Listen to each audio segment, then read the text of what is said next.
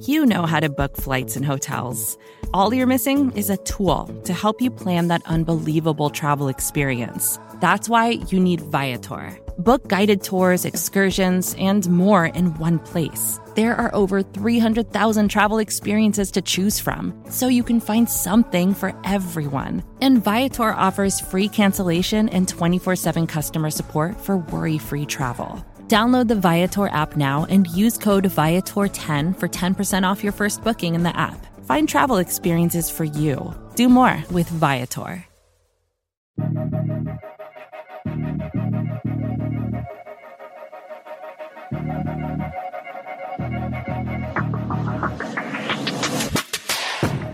And away we go. It's another edition of the Arrowhead Pride Editors Show. My name is Pete Sweeney. I'm the editor in chief of arrowheadpride.com, joined once again by my esteemed deputy editor, John Dixon. And, and John, since we last had a podcast, remember we had the week off, you are now a, a double dog daddy. You welcome the new dog to the family. Yes, her name is Hershey. Uh, she's a sweet girl. See, that's how that all works. Chocolate Lab? Uh, no, uh, she's a um, a multi a multi poo. I think they call it a uh, Okay. Maltese and toy poodle.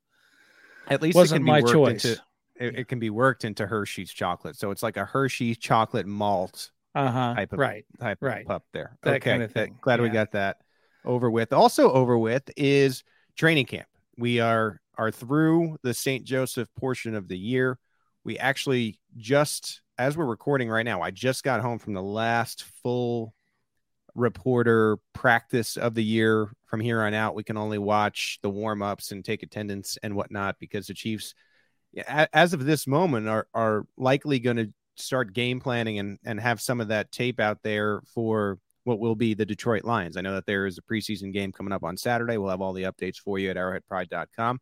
Noon at home against the Cleveland Browns. I know some of you will be out there, but it's pretty much, I, I think, when you're talking about the ones and maybe some of the twos preparing for the Lions. This is a game that's coming up fast, 15 days away. We know about the whole Chris Jones situation. We'll talk about that in a second. We'll go through the news. On the other side of the break, we will name our training camp and preseason awards. So we have several awards. Uh, the the favorite curmudgeon of the Arrowhead Pride Podcast Network, Steve Serta, will join us, and so we will have a roundtable uh, giving out some of these awards, uh, remembering what was the month of training camp. Okay, almost the news, but we did get one review in. Two Oh. weeks, by the way. We were off for two weeks. We only got one review. We need to do better as a group here. We're let's look. Let's try to get three a week. If you're a, big fan of the show, go to Apple, give us the five stars, ask us a question, uh, make a comment. We'll talk about it before we get in, uh, into anything here on the Arrowhead Pride Editor Show. This from my nickname. Does Charles Omenihu count as a roster spot on the initial 53, or there, is there a suspended list and we just activate him after? Everyone wants to bring in a vet, but we already have a clear eight, nine with Thompson, uh, D lineman. So wouldn't there have to be a surprise cut injury trade, assuming Jones uh, is back week one? And he listed out the players who who he thinks will make it. Yes. So in in the 53 man roster, which by the way happens, John, on Tuesday. So that's coming up. We'll be we'll right. be and we won't we'll actually be having an editor's show before that. As of next week steve wanted me to tell you that so i'm not going to forget. Uh, the arrowhead pride editor show goes to its in season day which is monday. So we didn't have you for two weeks but we're having a wednesday show and then you get us again on monday leading into the cut which is the 29th and maybe a little preview of the preview. Charles does not count uh, against 53 it's unfortunate because i think the chiefs could use him and we talked about his suspension and how the Chiefs knew the suspension was coming, John. But uh, you, you are a, a transaction master in your own right. Uh, no Omenihu against the 53. Right. When when you go on the what they call the commissioner's exempt list, you're just off the team's roster. So um, at this point now, but only when the season begins, because that's when his suspension begins, as with week one. So uh, he will not be on the roster on August 29th automatically, which means the Chiefs can pick up an extra player to take his place for a period of time uh, which is probably a good thing because they're going to have to carry Chris Jones on the roster, if I'm not mistaken, even though he's not showing up. So um, that will work out okay for the first six weeks of the season um, if uh, Jones doesn't show up, which I, I hope he does. I'm still I, I still have hope that he's going to report, but I'm I'm kind of losing out on any possibility that he might uh, play in the first couple of weeks of the season at least. You you would almost think that there should be some type of like do not report lists in this whole situation because this is mm-hmm. tough. The Chiefs roster yeah. is tight. I'm going to yeah. be doing uh, another 53. I'm not sure if I'm going to do it before the game or after the game, so I'm not going to promise you when. But as you're crunching this roster, it's just it, it's difficult to to fit some guys in, and the fact that Chris Jones, who and we'll get to it in a second, is is just not reporting. We don't know when he's going to report, and is taking up a spot. It is costing what could be a young player a roster spot, a, a player that maybe they need. Uh, I think the money that he's currently eating up as far as the salary cap might be preventing them from going and getting somebody like a Carlos Dunlap who you hope stayed in shape and if they do still have interest and, and could be in the mix for them as, as you're trying to build this defensive line room. So quite a conundrum for the Chiefs. Let's get right into that. I, I mentioned I had just come from the practice at Arrowhead Stadium. Out of practice for the Chiefs on Wednesday, John. Nick Allegretti, Matt Dickerson. We mentioned Chris Jones. Nick Jones, the cornerback, George Karlaftis, uh, Nikko Remigio, L'Jarius Sneed, and Kadarius Toney. So that is a a long list of players, and you you noted uh, that we didn't see Chris Jones there again today.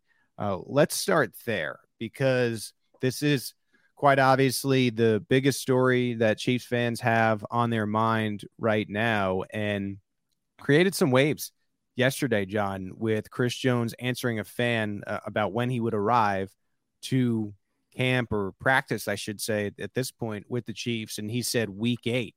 And that led, of course, uh, several reporters. That opens up a window to ask Andy Reid about it again. And I just thought that Andy Reid's quotes, and I know that Steve has them up on from the podium. So this one is worth listening to in full. So get, stop us right now if you haven't heard it.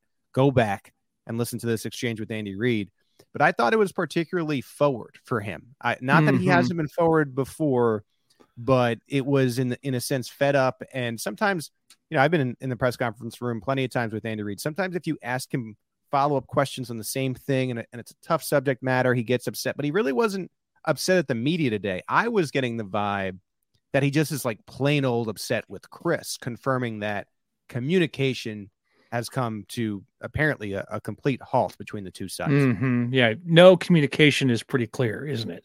Um, that that's what Reid will always say in a situation like this. Well, there's communication, so that's a good thing. You know, they're talking to each other. As far as Andy Reid is concerned, as long as people are talking, uh, there's still hope that some kind of accommodation can be reached. It's you know at some level. But uh, it was clear today when he said there's no communication that he was not at all happy about it, and right. um, that's and and he shouldn't be quite honestly. There's there, there's no reason for this to be going on like this. I'm sorry. I I said yesterday that I think that Chris Jones is either getting bad advice or he's ignoring good advice that he's being given. I just don't see what the point of this is. Uh, I don't see how it serves him. I don't see how it serves the team. But I say that without knowing a lot of in, a lot of things that would enter into, you know, uh, how we should evaluate this. You know what the Chiefs have offered, what Jones and his camp want. Uh, you know how all that shakes out. We know almost nothing about that. Yeah, and maybe if we did, we'd feel differently. But not knowing anything, it looks bad. It's the case of it, of it being like there's two sides to every story. So sure. today we got the Chiefs side of it, which is there's no communication. And so I, I don't think they would say that if there were communication. Like I don't think Andy Reid is just right. getting up there and straight up lying to us. So right. what I take that as is Jones's re- representation has said you're going to meet this a- annual value. A $30 million number has been out there. Who knows if, if it's even more than that? You know, with with it being a stalemate, you wonder if he's asking for Aaron Aaron Donald type of money. And the Chiefs has said, no, we, we have to negotiate here. This is not a negotiation. This isn't just a one sided demand where you know you name your price. And I, I don't know what like I, am not going to sit, sit, here and say one side is right or or the other is right, but right. Mm-hmm. let's say you are Chris Jones's side. You saw a year ago that a player who, in my opinion, and I, I think it should be consensus if you want to argue Otis Taylor, but to me is very clearly the best wide receiver in franchise history. It's not the Chiefs are known for their tight ends, not not so much the wide receivers. Shout out to to Dwayne Bowe, you were great. But uh, Tyreek Hill was the best wide receiver in Chiefs history by far. He's one of the best wide receivers in the NFL. He said, "I know you guys are paying me, but I want to be here." And you, and you know what the Chiefs said? We're, we're trading you away, and we're gonna just try to make the most of it. Different timetable than this. This is a little bit more complicated, of course, but I just think the Chiefs in general showed you there. Look, we're always, except when it comes to Mahomes, I think, but Mahomes plays ball, but we're always going to put the team first. We're always going to put the team first. So this mm-hmm. idea that you're going to come in and tell us what we're going to do, we'll make it work with Turk Wharton and Derrick Nnadi. We'll make it work with George Karlaftis and Mike Danna. There, there just does not seem to be any budging on the Chiefs side. I think the Chiefs would do right by Jones. I think they truly wanted to sign him to a contract extension, but it's not going to be one of these things where Jones's group walks into the room and says, "This is what you're going to pay us," and, and or or we're not going to show up. And it just seems to me like Brett Veach and Andy Reid are like, then don't show up. We'll we'll mm-hmm. figure it out. And they a lot of people said last year during the offseason, again, different deal. I know that a lot of people will say Jones is the Mahomes of the defense, but a lot of people said last year the Chiefs are going to fall off. They no longer have this deep threat in Tyreek Hill, this otherworldly player, and they won the championship. So I just I wouldn't play with that fire if I truly wanted to be a Chief, but I think Jones through his actions has just showed I don't know if I necessarily want to be a chief. I know what I want to be, and that's probably the highest paid defensive tackle. And like, I'll let you talk, John, but like, I don't blame him for that. but I don't like what I don't like. I don't like is this idea where he he comes out on Twitter and says, "I want to be a chief for life," or like, "Go pay Frank Clark." It's like, if if you were really truly about that energy, wouldn't you have at least had communicate ongoing communication. It just seems like the, the Andy Reid started saying that there's been no communication early on in training camp, right? Like early on. So there's just been no communication this entire time. And again, two sides to tango, but I this whole situation just befuddles me. Well, uh, I'll just say with regard to the social media, just stop. Just stop, Chris. Okay, you're not you're not helping anyone and maybe you find it amusing to make people you know jump through hoops and get the media all wound up because you you know posted three words on x or whatever it was that you did on a given day. But it's not helping you. You're not going to get anywhere if the fans are not on your side. Okay? Let me repeat that. You're not going to get anywhere if the fans are not on your side. And right now you're alienating the fans. So I would suggest to you just stop with that. It's it, you know, if you don't want to communicate with the Chiefs, fine. That's a legitimate tactic in negotiation. But this stuff is childish. There's no point in it, and it's not helping you. That's the most important thing, Chris. It's not helping you. Why are you doing it? I wish he would stop. Did I make that clear? Yeah, and and there was a follow up to this where where you know, there was an account that Xed or posted. I need to get used to X and posting. I'm never right. This is a tough change. X yeah. and posting from tweeting and Twitter. Yeah, I'm working mm, on it. Yeah. Anyway, there was an exchange again that said it's going to be expensive for Chris to hold out until week eight, and he answered back again and said I can afford it. And it, it just does not feel like in a good place. And I had never thought myself that it was going to get to this place. I, I thought that, okay, maybe the second week of training camp, and then you, you'd convince yourself the third week, the fourth week. I'm I'm done n- naming when I think he's. I don't know. I don't think anybody really knows at this yeah. stage. And I, I think it's realistic that he does miss regular season games because it, it, just doesn't seem like that him, his side wants to budge. I, I thought it was telling that Patrick Mahomes is this player's type of leader. He also spoke today and and he said we respect Jones's decision. We'll welcome him with open arms when he comes back. And so, you know, as as dire as the situation sounds, and I, I think it is in a, in a dire place, anything can change in, in, in the course of a phone call. So Mm-hmm, right. we might be a place where recording at two o'clock on a Wednesday. We might be a place where Brett Veach or Jones's representatives picks up the phone at 3:12 p.m. and this whole podcast beginning is obsolete. So if that's the case and you're listening to it later, and I hope it is, uh, fast forward through through this part. But I I don't I don't see this this standstill ending anytime soon. And other players are going to have to step up. The Chiefs are fortunate that Turk Wharton is back in the mix. He had that little setback, I, I should say that, uh, among the injuries, where does seem like he might play on Saturday. Another guy that we could see the first action from is running back Isaiah Pacheco, which I, I think is a, a great sign. He has had this really slow build type of rehab plan. So the Chiefs are getting some reinforcements back as this other thing is just dominating the the news cycle. John, I want to get to one more injury before we move on to the news.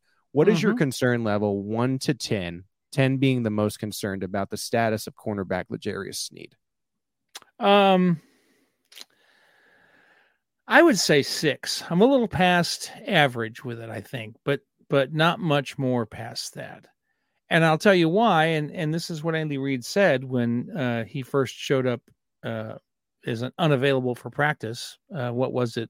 Two weeks ago, thereabouts. It's been a while. He said, "Well, you know, he's got to we got to take him off the practice field so that he'll be able to play in the regular season. We have to we have to do this so that he can get in as much time as he can during the regular season. I think he'll be ready to play week 1. I think there's a question about how much he'll be able to play over the course of the season. You know, this could reoccur. We could have him on the injury report every week and be questionable to play. Um, but you know, if it was really serious, they would have done more with it in the off season. I think. I, I don't think the Chiefs are a team that's going to let something like that go if it's serious. So I'm, I'm not not that concerned. I'm at a seven or eight just because I, I think they, the Chiefs need him. They're not confident beyond Sneed when it comes to the cornerback room. Uh, I should say Sneed and McDuffie when it comes to the cornerback room. I think they're still figuring it out, which is is not a good sign. I think you're right. I think they're just being careful with the knee swelling. I also think that L'Jarius Sneed is going to be on the Tamba Hali plan. This is going to be a season, John, of limited, limited, limited, limited, limited, limited play, limited play. Like I think that I I think that's what we're in store for. And unfortunately for Sneed, even if he's able to continue to be the player that he is, which is this versatile piece who very quietly is one of the best cornerbacks in the league, I don't know how you pay a guy like that with his contract coming up. And so Eh, I it's it's tough to say, but the Chiefs have a lot of, of other folks to pay as well. Creed and Trey are coming up. Nick Bolton is coming up. I I don't think they're paying L'Jarius Sneed. So much like Charvarius Ward's final year, I think L'Jarius is so long as he can stay healthy enough, he will get paid by somebody. I just don't think it's going to be in Kansas City. So enjoy number 38. You know, hopefully he can he can play this year, but I just I see this certainly being his last year as a chief. Allegretti is, is a tough one because he's been so good this camp is playing all three spots, including center. He hasn't practiced in a few days with that shoulder injury. George is- is just sick. It sounds like he's going to be okay. Wondering about Nick Jones, the rookie. Wondering about Nikko Remigio. I don't think uh, I should say Remigio, right? Uh, he, he told us on X that he's it's Remigio. I don't think he was going to make the active roster anyway, just just based upon the numbers game. Uh, so we'll see uh, on him. And then it's just there's been so many other stories. We haven't talked about Kadarius Toney's status, but he was not ready to come back to practice this week, so we know that. We'll see. I still tend to think the Chiefs keep him on the initial roster and put him on IR. I, I feel like if he's not been able to work at all, even in a limited fashion, that's just what we're going to end up seeing. So, those are the eight Chiefs that uh, missed Wednesday's practice, and we will have an emergency podcast if and when Chris Jones and the Chiefs make up because it is getting ugly. All right. Um, speaking of Kadarius Toney, I, I thought it was telling and that Matt Nagy shed some light on this, John. Uh, was yesterday that uh, essentially said we have no timetable for him. I, I kind of just expressed that. Uh, I jumped on myself in this rundown here, but uh, did you get that from from Nagy that it just didn't seem like Toney is a definite or they know one way or another if he's going to be ready? Well, you know, the thing that st- struck me about uh, what Nagy said yesterday is it's like he's getting as much information as we are. Right. You know, he talked about, you know, what Coach Reid says and what uh, Brett Veach says and Rick Boltholder says. uh, Burkholder says, and you know, it's like, are you guys not talking about it? You know, inside the facility, or are you just a rebuttal here on you, John, yeah. for a second though? if you go back in like seven, 17, I think it was right, and and go to the press conferences when Nagy was an OC. Mm-hmm. This is a little bit inside football, I think, inside reporting, but like he was a little bit more forthcoming his press conference, you could tell that he's a former head coach now because he's got some former head coach to him where yeah. he can talk for 40 seconds and not really say much yeah. at all. And mm-hmm. I I think he knows whether or not they're the quote unquote number one wide receivers playing week one, but I think he's got some former head coach to him now where he can maybe talk for 20 30 seconds and lead you to believe one one thing or another. That's kind of my take on it so, well I, I, I don't disagree with that uh, honestly. I just thought it was funny the way he phrased it you know naming those three people. I mean what does brett Veach have to do with it you know but he did make a statement about it here a couple of weeks ago where he said that they the team expects him to be ready for week one but normally brett veach isn't in that loop about determining whether or not a player is going to be ready for week one. So I thought it amused me that he mentioned Veach, and it seemed to me it was just because Veach had made a public statement about it. So I don't disagree with you. I think you're exactly right. He does he does have that head coach vibe when he speaks, and he did speak for 45 seconds or so and really told us nothing about it. So that that checks off that box as well. I just was amused by the names he brought up maybe maybe that's some some former Delaware Blue Hen football in in yeah, Brett Veach and trying to make Dan Campbell prepare for somebody he doesn't have to. You know, just make sure you're you're ready for Kadarius Toney. We might surprise you, but yeah, I I'm not confident about Toney um, playing week one. I, I have said it before. I think he'll be on IR after he makes the initial roster. Sure, and and we'll see. Uh, I could be wrong about that. I know the statement you're talking about, where they said or, organizationally we think there's a chance or we think he'll be good to go. I just have trouble seeing it. Uh, this story from uh, one of the position coach days, uh, Dave Merritt said that Williams and Watson will continue to compete for the third cornerback role. This is tough because I, I and this is what I was kind of getting to with the Sneed stuff. It's like, well, L'Jarius is is your your cornerback uh, outside, and they were running Trent McDuffie inside in the nickel, uh, and then they're still rotating Williams and Watson. And if Sneed isn't ready, which is a possibility, then you're having to play Williams and Watson. We've also noticed at training camp, and you saw it in the preseason game, that they're using Williams or Watson and have now started to mix in Chamarri Conner as the nickel, and they're taking somebody out of the safety room. So, man, uh, you would think that after a year of what Williams and Watson showed last year and then being at camp, they'd have a little bit more of a grasp of this thing. And I just don't love the uncertainty in that room at the top. Like I think McDuffie is a stud, but I the fact that Dave Merritt was ready to tell you, like, yeah, we we still don't know. We'd love somebody to want this job. I, I didn't love hearing. I don't think that's a, a good sign necessarily, John.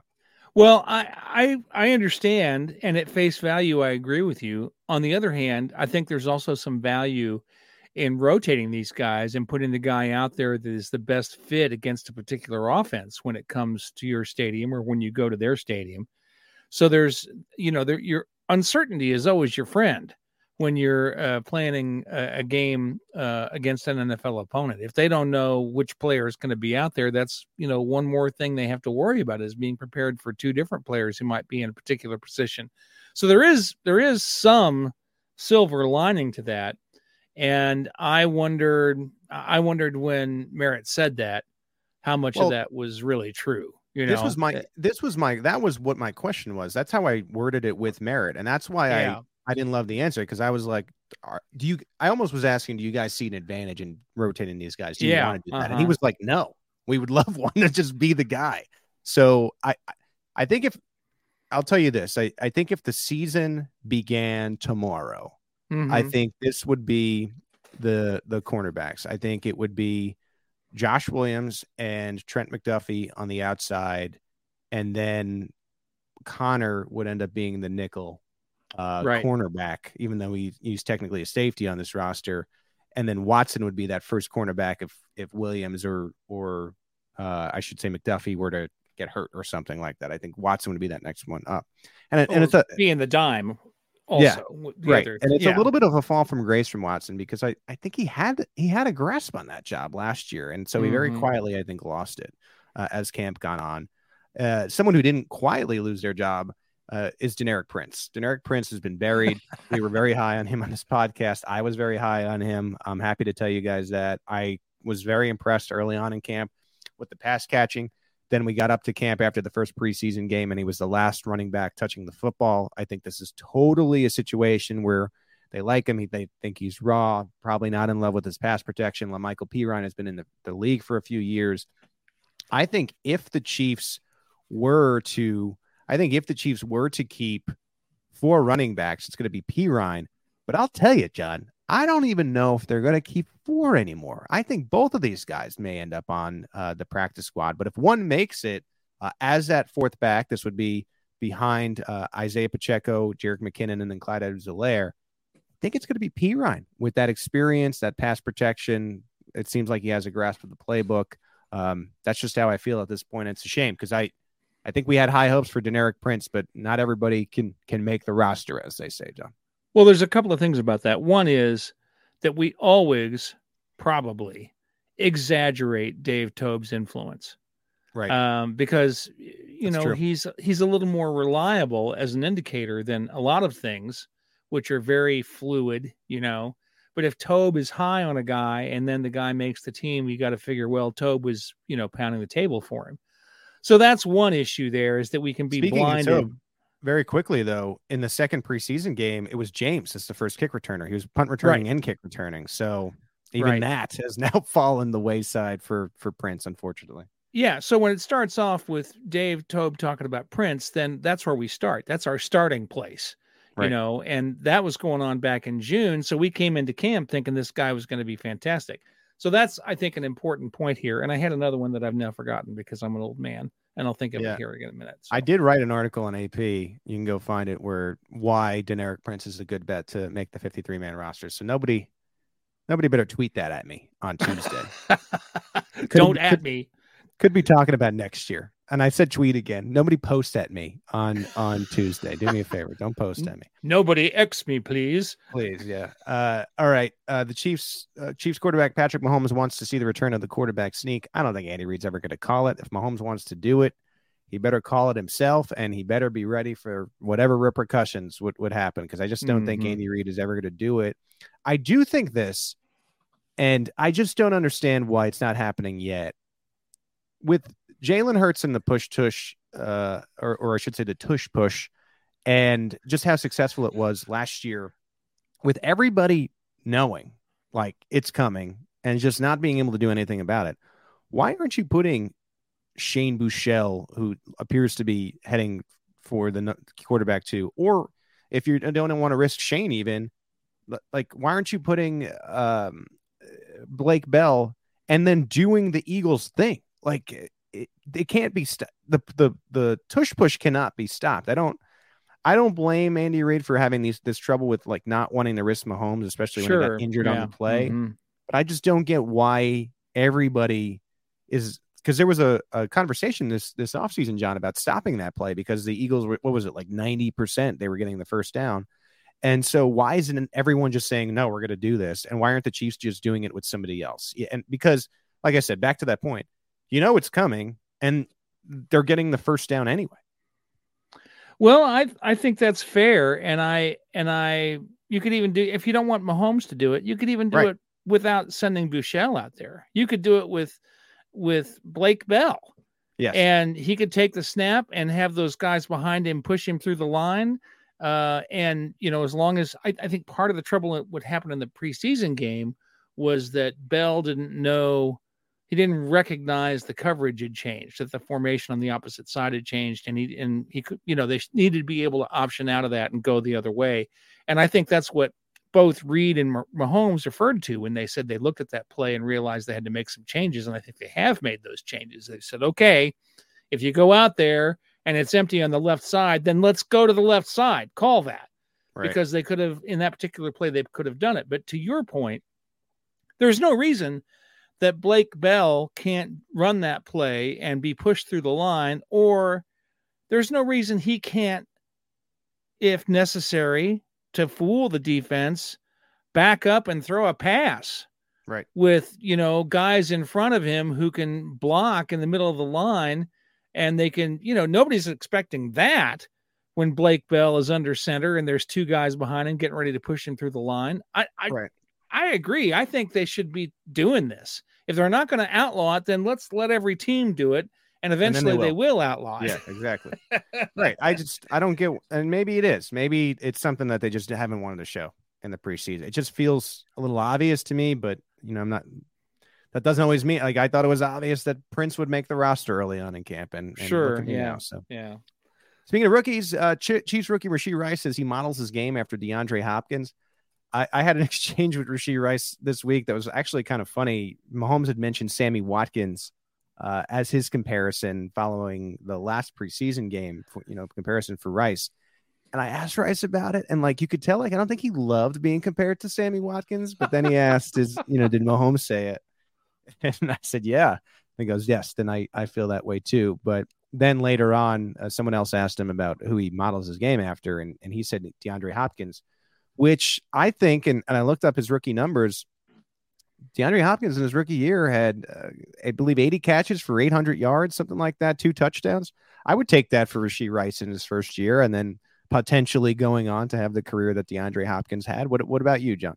I'd be okay with that, sure, but I'd also have to say that if somebody compared me to Sammy Watkins, and you know thought that I believed in lizard people or you know whatever else is going on in in Sammy's head at a given time, I might take issue with that as well. I think we should make that point in fairness to, to Rice here. So I, I need to correct my line on Hopkins' rookie year. It was 2013. I don't want uh, correction X to get at me. It was 2013. it was 52 52 catches for 802 yards and two touchdowns. Which you know what? I would take. That would be a great rookie year. Yeah. And then Hopkins then went on to have two 1,000 yard seasons back to back, took a break, and then had one, two, four. So, yeah, DeAndre Hopkins is a great player to model your career after. Danny Shelton confirmed, or I should say, determined to make the active roster in 2023. I think he's got a shot with all the stuff that's going on with the defensive tackle. I think that he's looked pretty good in the preseason. I think the Chiefs have really liked that he has lost weight. I thought it was telling that Steve Spagnuolo was asked to name anyone that has stood out the other day, and, and he said Danny Shelton.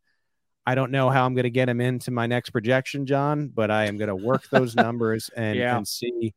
It, it's tough, man. When you get into all these positions, it's, it just does it does start to make you think. Would the Chiefs ever consider things like maybe not having a third quarterback, or as I was alluding to before, not having a fourth running back, or having more defensive linemen that you could potentially rotate in?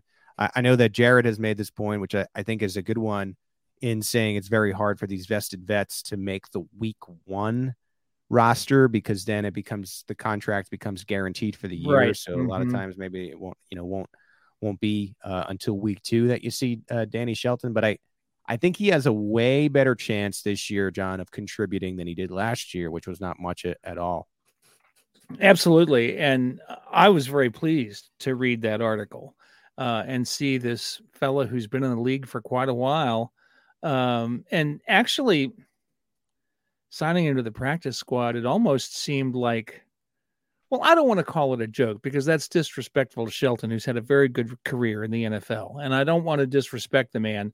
But I, I don't think anybody thought when he was on the practice squad last year that it was going to amount to anything. It just looked like oh, you know, the Chiefs want to have this guy because they want to work on some plays with a defensive lineman running the ball or something, you know, as and we've seen that, of course, in the preseason. Um, but I, I think people just didn't really take it seriously, and I and I think that's unfortunate. But it is what it is in a situation like this. So I'm very pleased to see the man say, "Yeah, you know, this is not okay with me." You know, I don't want to live my life this way. I want to be on somebody's active roster. I want to play. Well, good for you, brother. Go out there and get it. And I'm I'm pleased that he has caught Spagnuolo's eye in that way. I think he's got some juice. I don't know if if we could find a way for him on that that initial roster, but I think he's got some juice. I think he'll stick around the team should he not find work elsewhere, which I think in some of the some of the work that he's shown in the preseason, um, he, he he may get picked up by somebody else who has a bigger mm-hmm, role for him, which yeah. it, he kind of alluded to in his press the other day. I, am think I'm wondering if he if he believes he's going to make a 53 man roster, but it's just not going to be with the Chiefs. We shall see. All right, Dave Toub predicted there's going to be more fair catches in 2023. I think this is an easy prediction. There's going to be some special team coordinators out there who say if it gets to a certain yard point, we're not running it back because you can just advance it to the 25. Um, I, I thought it was interesting that he that he said he there could be more squib kicks this year, which is you know when they bounce the ball, uh, you kick the ball right. off and they bounce it bounces, so you have to end up returning it, which actually be like a more dangerous uh, set mm-hmm. of circumstances, yeah. which would kind of defeat the whole purpose of the thing. This really feels like one of these things that is going to be a one year thing, and I don't necessarily think it, it it means that that'll just go away in 2024. But I I wonder if they keep adjusting it to the point where they go with the XFL kickoff, which actually looks like it would be better. Um, yeah, keeps kick, kick kick returns in the game. I you know I thought the same thing. I happened to see a, a clip of the. I haven't watched any XFL games. I'm sorry, mm-hmm. I just don't have time shocked, for that in my life. For that, yeah, yeah. I have I have dogs and you know a wife and all those things. But um, mm-hmm. the the uh, I I saw a clip of that and I thought, well, that's a creative way to do it and it keeps players from getting injured unnecessarily and then there's still a chance of a big return i think how do how does that not appeal to everybody involved i just think that it's an excellent uh, suggestion and it's much better than a lot of the other ones that i've heard at least in my yeah. opinion yeah we'll we'll see as Toub's alluded to uh teams are returning in the preseason to see what they have but you really sure. won't be able to tell how much they'll they'll be doing this until we get to the regular season when for example, if if you you get it at the one and you just say, well, let's just give it to Patrick Mahomes at the 25, you know, maybe there will be, will be even some pressure in Kansas City to do that. Andy Reid will, of course, weigh in. You've made that that point before, John, which I, I think is always a good one because Toub gets blamed for a lot. and just there's just this grand assumption that he's just acting on his own and him and Andy yeah. don't have the same type of thought process with some of this stuff. So if they end up changing it, it'll, it'll be Andy involved as well. And so we'll see what the Chiefs end up doing. Well, I think when Andy's we, always involved, just because he's the head yeah. coach. You know, I don't think I don't think that Steve Spagnuolo is a rogue. I don't think Dave Toub is a rogue. They do what it is that Andy wants. Brett Veach, Mark Donovan, right? Heck, yeah. even Clark Hunt listens sometimes. All right, when we come back, we will name our training camp and preseason awards. Steve will join us. Stay with us. Back here on the Arrowhead Pride Editor Show. Thankfully, training camp has come and gone, which means it's award time. I think this is the first annual ever training camp and preseason awards on the Arrowhead Pride Editor Show. I'm now joined, of course, by John Dixon, who I announced earlier, but also our Arrowhead Pride podcast producer, Steve Serda. Serda, you are a big time movie guy, so you know all about uh, award season. I do. I'm not a huge fan of award shows, but uh, I guess I do track Oscars and things like I'm, that. Big time. I'm just remembering this, John. Don't you and your lovely bride watch every Oscar nomination or try Yeah, we do. Yeah, it's a it's a thing, and we have a party where people make you know Oscar themed uh, treats and stuff, and it, it sometimes it's more uh it's more carefully arranged than it is at other times but yes, uh, every year we try and watch a group of people gets together to watch it. And Terry and I have been to those marathon things that they have at the movie theaters where you go and see a bunch of the Oscar movies all in one one sitting. We've done that too. So yeah, I didn't we, know that was there. a thing. Is that a oh, pay oh, yeah. one price? Pay one oh, price yeah. to see three movies? Yeah, and you and you can come and go from wow. the theater at your leisure. You get to reserve your seat. Yeah. You can bring in uh, you well, know, an I, ottoman if you want to, and I would love to do and, that. If, oh yeah, it's really cool. I'd love to do that if Chris Jones would sign, but I just I can't take the chance of being off my phone for now. uh, Once he signs, take some time, go see some works. Once he signs, go see some movies. Anything but Barbie. All right, let's get to the awards. We have most disappointing player, best newcomer, most pleasant surprise, comeback player of the camp, offensive player of the camp, and then defensive player of the camp. Here are the rules. Uh, we're each going to just name our own winner and we'll alternate who names what first. And the caveat is if someone says your name, you have to pivot and use a different name. So we're coming up with with some different ideas here. So let's start with most disappointing player, and let's go to the most negative person that's ever on the podcast, and that's Steve Serda. Who is the biggest disappointment of training camp? I'm I'm tempted to say Chris Jones, but I'm not gonna say Chris Jones because he hasn't even been there. So I, I want to include players that have actually had to go through training camp. And I guess this is a bad option too, but this is who I'm actually picking, and it's Kadarius Toney. Um, got hurt on the very first training camp pr- uh, practice, yeah. and, and we haven't seen him since, and he's still not ready. And I think that optimism, if there was any, that he would be ready for week one, should probably not be there anymore. Um, I'm not confident that he's going to play for the Chiefs in week one. And I'm not confident that he can stay healthy for an entire season. And that was something we were hoping to see from him this season. And the first time he set foot on a football field, he got hurt and we haven't seen him again. It's just yeah, really bad really bad, almost like a parody of himself. In the first five minutes of training camp, he lives up to the problem with with how he can't stay on the field. So talented, but can't stay on the field, and uh, there there you saw it again. Um, all right, John. Uh, no Toney for you. Who was your most disappointing player? Well, uh, I had Toney on my list, so I have to cross him off. But uh, I'll tell you what I'll do. I'll go ahead and use the player that I crossed off and replaced with Toney, and that would be Chris Jones. Yes, I, th- really I think bad. I've already I think I've already made it pretty clear how unhappy I am with the way Chris Jones is handling this situation. I'm very disappointed in him as a person, uh, and I I know you know I, I respect that you want to provide for your family and get the best deal. I get that, sir. I right. totally do, but be mature in the public eye. That's all I ask. I don't think that's Missouri asking Western too much. State has a fantastic soft serve machine too that he didn't even get a crack at uh, this year. Not that. oh, that's a big deal. That. Yeah, uh, that's a big. Deal. I had so I I think Chris Jones and Kadarius Toney the obvious ones. I don't I don't blame you guys. I had KT and, and Chris Jones written down here too.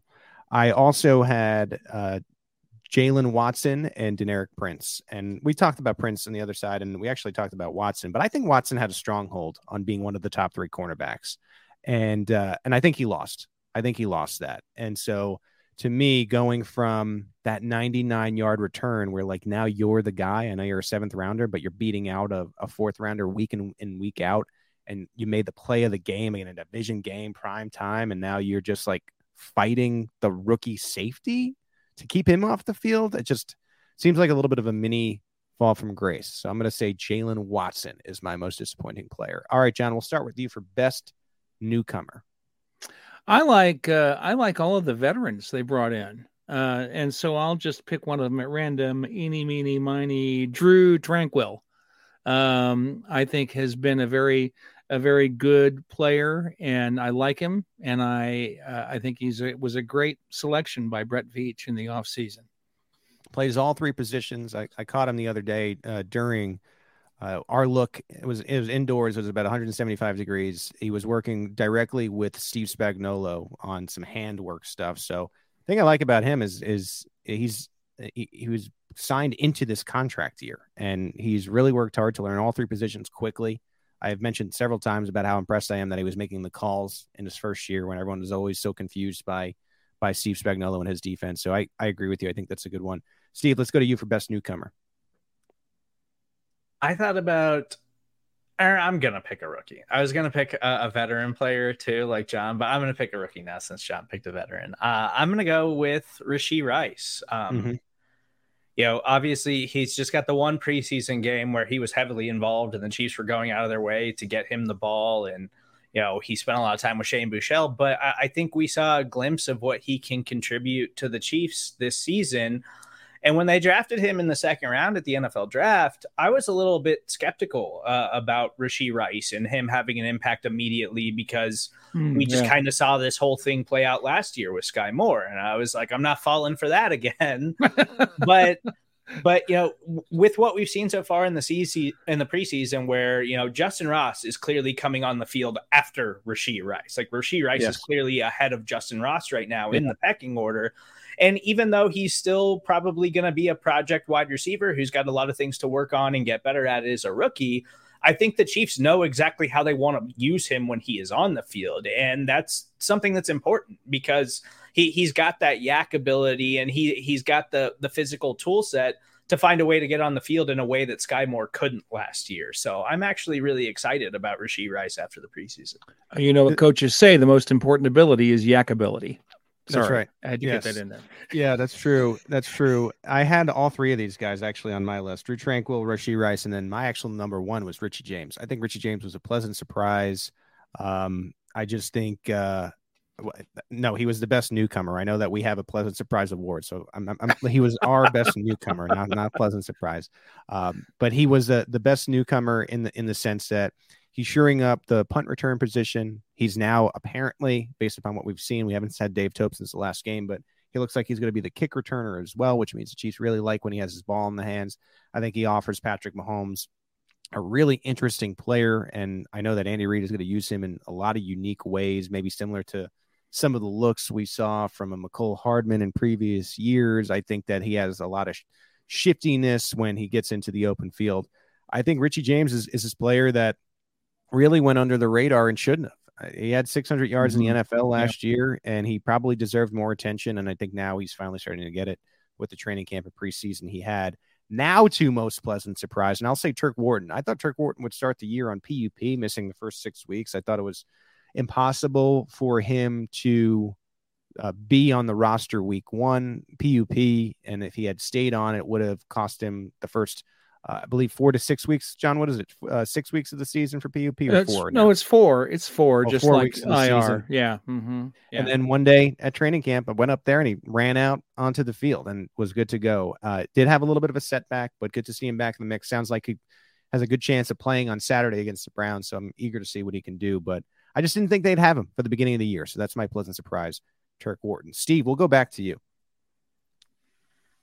My pleasant surprise is cornerback Ekow Boye-Doe. Um, and you know, I, I think I actually kind of like cracked a joke on UP at one point when you know we're doing our tra- daily training camp updates, and you're really hyping up this undrafted cornerback Oh, yeah. and and the role that he's finding himself in, especially after Nazeeh Johnson got hurt and is going to miss the entire season and I think it's just a really fun story. Like that's that's what you want. That's the kind of players and the stories that you want out of training camp. Like this local kid who undrafted player comes in and seems to have played himself into a situation where he might make this roster at the very least. I think the Chiefs he's going to be a serious practice squad candidate, and for an undrafted player, that's a really big deal, and that's something we're celebrating for a local player. So I'm just Pete hyped me up and made me buy into the story and now i'm just excited for him individually as a person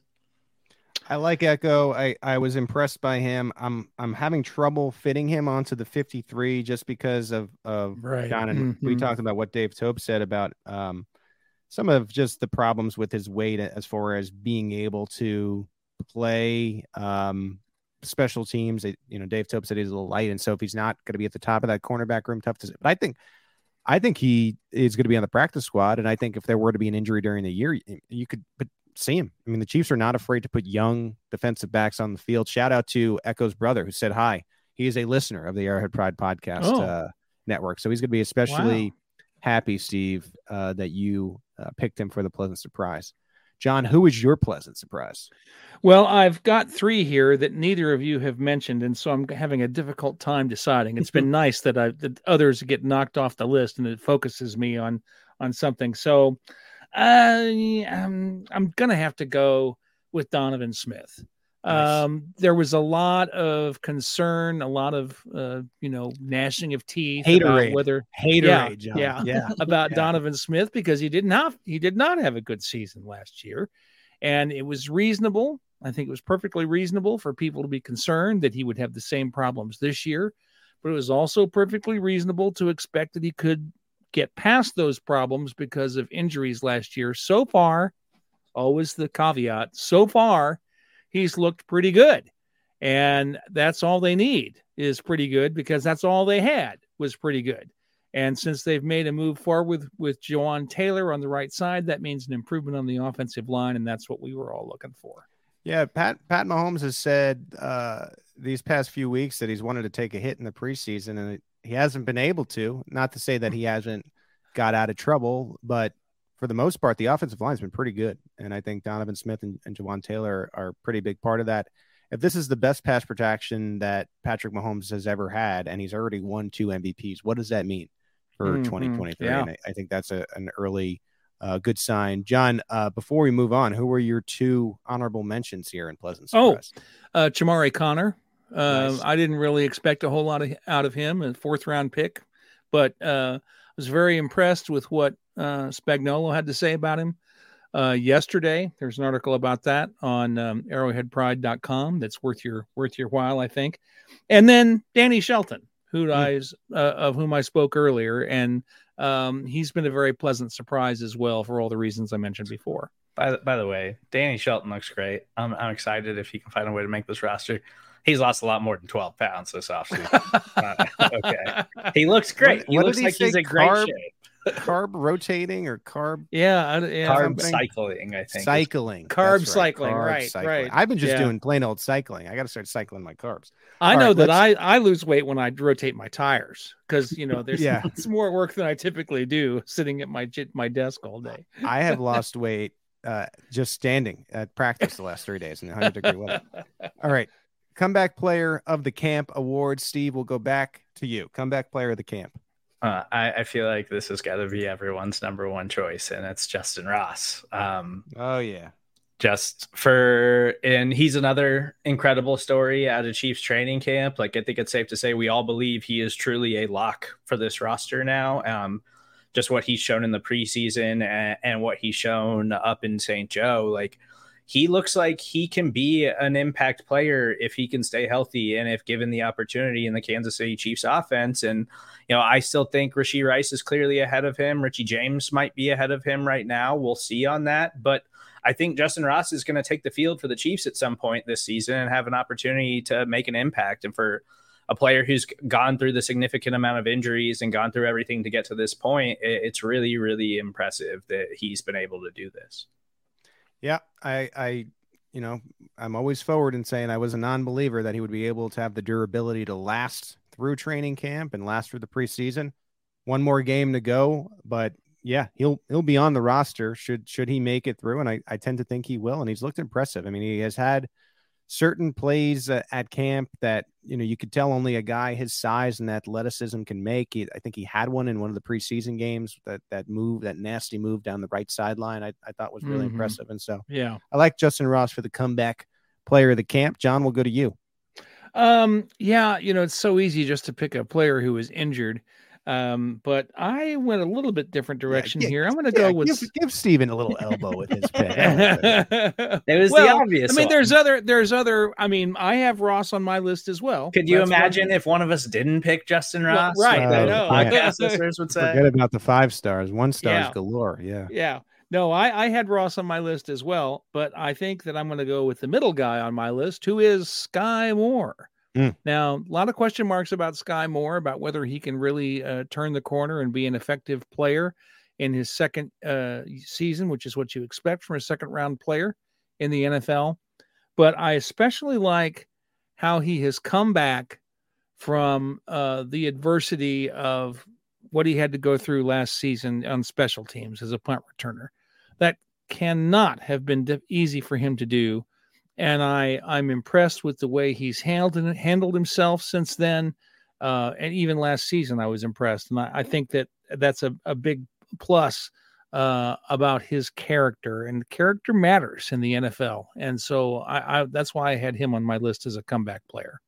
I like that one. I'm gonna stay in the wide receiver room and say Ihmir Smith-Marsette. I, I feel mm, like this was a guy whose career was over, and now we're talking about the eighth receiver. There's people on Twitter that on X that are this is the X show, Steve, that are are saying like, how do the Chiefs keep eight receivers? And believe me, I've actually tried to figure it out myself. I there's they can't. Uh, so I just think Ihmir Smith-Marsette has done enough between what has happened in the preseason and really I think the preseason games to at least merit some kind of spot somewhere. He has this incredible return ability. And I, I I see him at practice, and he's the second returner, you know, behind a Richie James when it comes to punt returns. And so I, I think the Chiefs would like to retain him on the practice squad, and and in the case something happened to James, or you know, in one of those special COVID special teams call ups, you could actually have him uh, in the mix. But I, I just think his career, it felt like it was over uh, or getting close to it. And I, I think maybe that we've seen a resurgence very quietly from Ihmir Smith Marsette. All right, John, we'll go back to you for the offensive player of the camp and a disclaimer here. We're taking away the MVP, Patrick Mahomes. So it's got to be somebody else. Somebody besides Mahomes. Okay. Well, um, I have three names here. I don't have any of them crossed off because I went first here. And just so I can make this point, I'm going to go with Rashee Rice because I was very impressed with him um, and the preseason game on Saturday. He got a variety of different looks. He caught a variety of different kinds of passes, did great with all three quarterbacks what else can you want from uh, a rookie player than to have 100 yards in a pre on eight catches in a preseason game? I mean, I just thought he looked fantastic, and uh, that's been the case during camp practices as well. So uh, that's that's a pretty easy choice, I think. Rashee Rice is really going to make a case for bucking that trend of the first receiver or first year receiver in Andy Reid's offense. They're, they're going to be pressured to get him involved just because he's looked so good, I, I, think, in this preseason. So kudos to him for doing that. John's offensive player of the camp, Rashee Rice. All right, Steve, let's go to you. I'm going to go with the wide receiver too, and I'm going to go with Skyy Moore um, wow. because I think that that was the biggest question coming into the season and i never wavered on my belief that skyy moore can be a good player and be a contributing member of this chiefs pass catching group uh, but i know a lot of people did because he just didn't get on the field as a rookie mm-hmm. and didn't have yeah. the opportunity to do that but everything before training camp was like skyy is locked in and he's working out with Mahomes and he he's he's out here trying to outwork every wide receiver on the team. And I think we saw that carry over into training camp where he has legitimately established himself as uh, number one top of the rotation wide receiver on this roster with the starting group. And he's going to have a big role. And I thought Rocky uh, made a really good point on the Arrowhead Pride Rapid Reaction show this past week when the Chiefs needed something to happen on third down, they put Skyy Moore in the game and went right to him. And then that for that third down conversion is what carried over into the long uh, Chiefs touchdown drive that Patrick Mahomes capitalized on. Like, I, I think that Skyy Moore has really, really improved in year number two, and I'm excited to actually see it unfold in the regular season. Skyy Moore's right. Skyy Moore was my first pick. Steve sniped it there. I, I just think the NFL isn't ready for what they're about to see. And it, it it is impressive that at the beginning of camp that that Chiefs fans and and I think rightfully so were a little panicked that all of a sudden they didn't have Kadarius Toney, but through his play every day at camp and as you said, Steve, in the preseason, it just looks like he is going to be the guy. And I wonder if he's going to be the guy even when Kadarius is healthy and, and ready to go. I, mm-hmm. I just mm-hmm. really have liked what uh, Skyy Moore has done. Mine, I cheated a little bit, but I just said the offensive line, the starting offensive line as a whole, which we ah. touched upon, especially the interior. Watching these OLDL drills every day, and you know, I guess you could say some of this has to do with the defensive lineman. I don't think it does. I just think that the interior of the offensive line is just one of the best in the league, and I think that actually helps the two tackles as well. It made Andrew Wylie and Orlando Brown look really good. We'll see. I like Andrew Wylie. We'll and and I actually do like Orlando Brown, but we'll see what they look like this year when I, I feel like they're going to have lesser interiors. And I just think this offensive line is going to be the best that Mahomes has ever had uh, and ever played with. And you know, maybe we see seven thousand yards, Steve. Maybe maybe he should be drafted in the first round of fantasy drafts uh, again. Um, all right, let's go to the defensive player of the camp. Um, I'll go first. I don't think I've gone first in a while.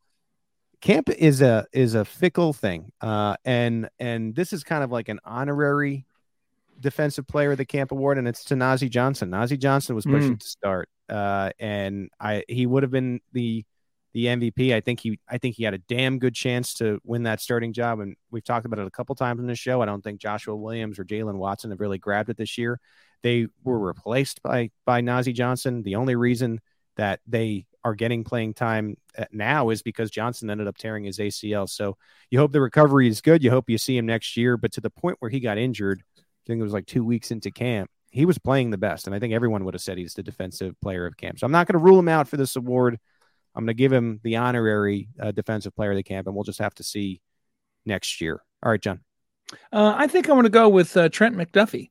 um, who I think had a really solid camp. Uh, frequently saw his name making good plays, which is exactly what you want to see in a first round pick. He did it last year. He continues to do it in camp this year.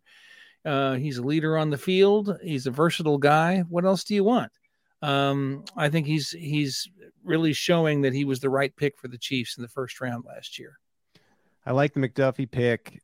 McDuffie looks just looks like a slam dunk first rounder. Like sometimes, like we have these conversations about, well, I don't know, Karlaftis, definitely not Clyde, but like it's so clear that they nailed that trade up. Yeah, and mm-hmm. and he looks like a guy like you know, should he stay healthy? I know he had the injury last year that you're going to really want to think about paying because I think he could be that lockdown guy, undersized but doesn't play like it. He just he's so good and he always sticks with every receiver. I, am really impressed with McDuffie. Excited for what what his year is going to be like in 2023. All right, Steve, lock it down we're we're at the hour mark here. What is, what is your defensive player of the camp? I'm taking a rookie, and I feel like that's a surprise for this particular award. But I'm taking Chiefs first round pick Felix Anudike-Uzomah. Um, King Felix. I just don't think uh, enough was made uh, about the thumb surgery that he had after the draft that kind of mm, held him yeah. out of rookie mini camp and OTAs and kind of led into his slow start of training camp because they were really working him slow, make, making sure he's healthy, making sure he's ready to go at this level, at this speed, and whatever. And so far, the returns on him have looked like he is one of the more versatile pass rushers the Chiefs have on this roster right now. Like he's looked really good in both preseason performances. Spags has been really complimentary of him after training camp and practice and the way that he's improved. And, you know, just thinking back to the NFL draft where I, I really truly believe that the Chiefs wanted to draft Nolan Smith there. And when the Eagles sniped Nolan Smith, it was then okay, next guy on the board is Felix. And to kind of fall into that for a player who looks like he's got a chance to have a big impact is is really cool. And yeah, and he played at K State, and with Charles Omenihu being suspended, Chris Jones up in the air, like Felix is going to wind up having a much bigger role early on in the season than I think any of us could have initially imagined. Yeah, I, I think a lot of the the pressure and the pass rush has come inside for the Chiefs in recent years because Chris Jones has been so good. As you're seeing them pivot, like Andy Reid was asked today, who's who has stood down the defensive line? He didn't name any tackles.